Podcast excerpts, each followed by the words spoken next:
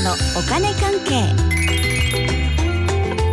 この時間はお金についていろいろな話題を教えていただきます。スタジオにはファイナンシャルプランナーで社会保険労務士の川辺典子さんです。よろしくお願いします。はいよろしくお願いします。先週はこういうこの冬のボーナス、うん。そして川辺さんのボイラーのお話でしたそうですよねボイラーね先週火曜日にね入りましおめでてとうございます、うんね税込み55万円払って1ヶ月ちょいぶりに家のお風呂ですよ。うわーもう格別ですね。ね本当ですよね。うん。うん。でね今日はボイラーの話終わりましたよあ終わりましてだからはい。ねうん。そう。今日はねあの年次有給休暇について。おお。ね。有給ですね。有給ですよ。我々自営業者にはないあれですうんね、あれですね。うん。はいまあね我々の感覚から言うと、うん。仕事を休んでる日そう。してない日にお金が入るってねすごいなとか思いますよね。有給消化とかという言葉を使っちゃもうすげえみたいなね感じですけどね。はいまあでもこれはね労働基準法という法律で定められている労働者の権利そして会社の義務ということなんですよね。うん、うんそうですよね。羨ましいっていうのはありますけども、まさに会社員の権利ですからね。うんですね。で今日はねあの、まあ、一緒にいろいろ考えていただきたいなと思うんですけれどもはい。さてこれどうでしょう？うーんと例えば年末付けで会社を辞めるってことがもう決まっているとしましょう。はい。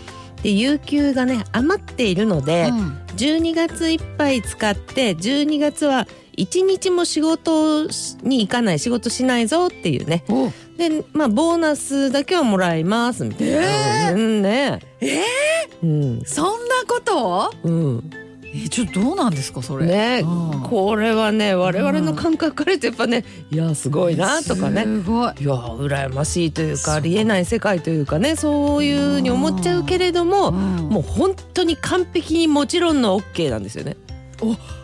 ボーナスねえそうですそうですもそうですよ。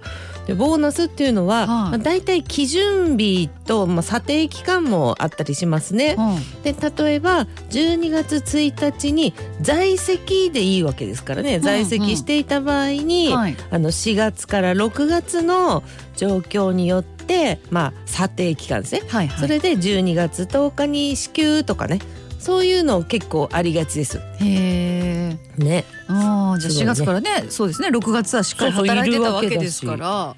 で12月1日在籍だし完完璧ですよ条件的にね。有給の間にポンと入ってるわけそうですすごいですよね。うんで、うんまあ、次に年次有給休暇ですけれども、業種にかかわらず正社員でもパートでも6ヶ月間在籍していてまあもともと労働すべき決まってる日にちのうん8割以上出勤していれば、まあ、有給もらえますと。ええうんあ6ヶ月在籍とか、うんあまり休んでないとか、うんまあいろいろあるっちゃあるんですね。そうそうそういろいろあるんですよ。まあ、でも今言ったのは、はいあくまでね労働基準法のルールなんですよ。このは6ヶ月在籍と8割以上の出勤ですね。はい。労働基準法ってことは会社独自でねうん。それよりも緩い優しいルールにしてもいいんですよ。へえ。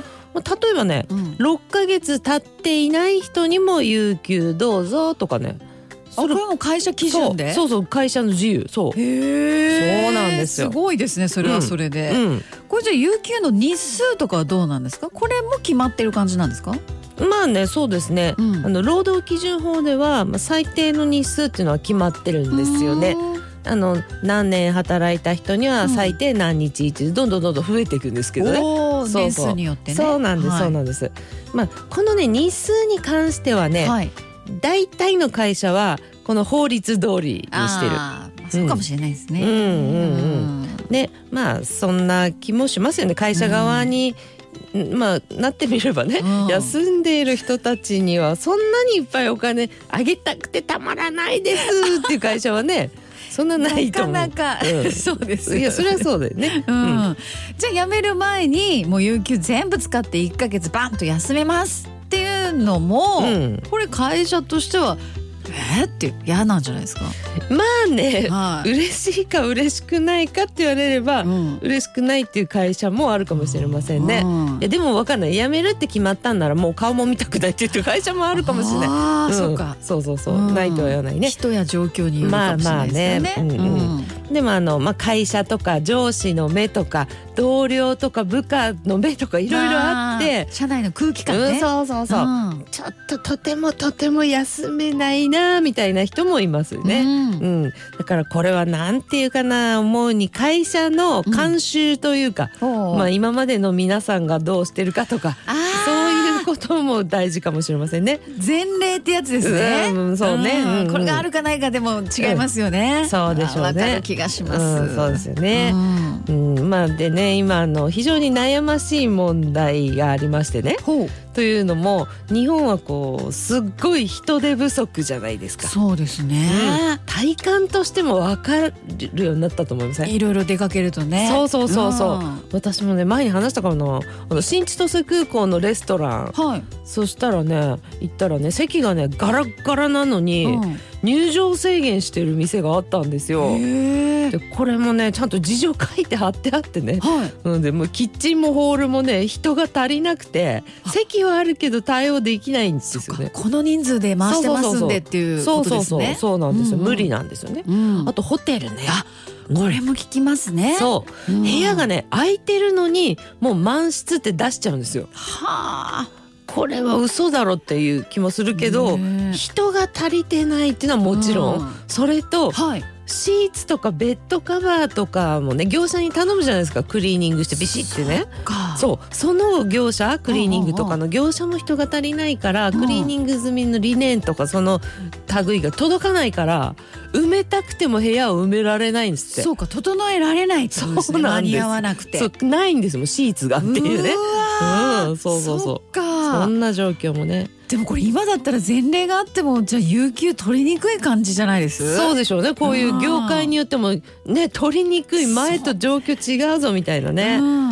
うんね。間違いなくこう権利を行使しにくいっていうね。そうですね、うん。権利はあるけど。そうそうそうう。そう。で自分もそこその日まで働いてるから、うん。大変な状況っていうの分かっちゃってるし。そうですね、うんね、まあでもね、はい。あの権利あるんで休んでいいんですよ本当にね。うんうんうん。うんだから周りもここはねあの理解していかなきゃいけないところですよね。うんそう人足りないのも含めて、うん会社もこう考えなきゃいけないところでね。はい。で会社もね本当に人雇っちゃった以上の責任なんでねそれは。うんうん。労働者がすごく強い部分なんです、はい。それ含めての義務ですからね、うん。うん、あとねこれね年次有給休暇の計画的付与っていう制度があって。ほこれね今から説明しますんで会社員の方ちょっとしっかり聞いてみてください。はい。いですか？これね法律上 OK なのにおかしいおかしいって言って監督署労働基準監督署っていうところにねこれいいんですか？とかって言っちゃう人いるんですよ。何なのかっていうとねはい。年に5日間だけ労働者がね働いてる人が好きな日に有給取れるんです。うん。5日だけね、うん。だけど残りの有給は会社でね日にちを決めちゃいます、ほう。うん、だから例えば5日間は自由だけどうん。15日間は会社でもうき決めて振り分けちゃいますみたいな感じ。でうんうんうん。そうそうそう。例えば有給のうちねあのうんと5日分は自由だけど残りの 10, 10日あるとしましょうか、うんうん。残りね、うん。そのうちの5日をお盆あたりに使って、はい。残りの5日を年末年始に消化って会社が決めちゃうんですよ。まあ、15日ある人と仮定しましょう。うんうんで5日は自由。でもうん10日は会社がお盆とお正月に消化って決めちゃう。これをこう協定っていうのを結んでしまえば労働基準法上 OK になるんですよ。むしろ政府でも押してるぐらい。ええうん。今の話だと有給がじゃあ年15日ある人はうん。うんうん10日分をお盆とお正月で消化されちゃそううそうですそうです。その通り。ねそうなんですよ、うん。でこれをねお盆とお正月に使うなんてひどい。とか。うんね。会社に10日間取られた。みたいな感じで、ね。そうそうそうそう、うん。言う人がいるんですよ、はまあ、でもね労働基準法でお盆やお正月は会社を休みにしなさいっていうルールないから、うん。だから会社でそこでね使ってもいいわけですよね。へえうん、でこれね会社休まない人ってうん。ほんと休まないんですよ。みたいですね有給余っちゃうんですよね。うん。まあ、でも法律でそういう人にも有給使わせなきゃいけないしね、あうん、いっぱいいあの全体でうん。年にね何日っていう有給と取らせたいから、うん。お盆とかお正月でね有給使ってもらおうっていうことなんですよね。うん。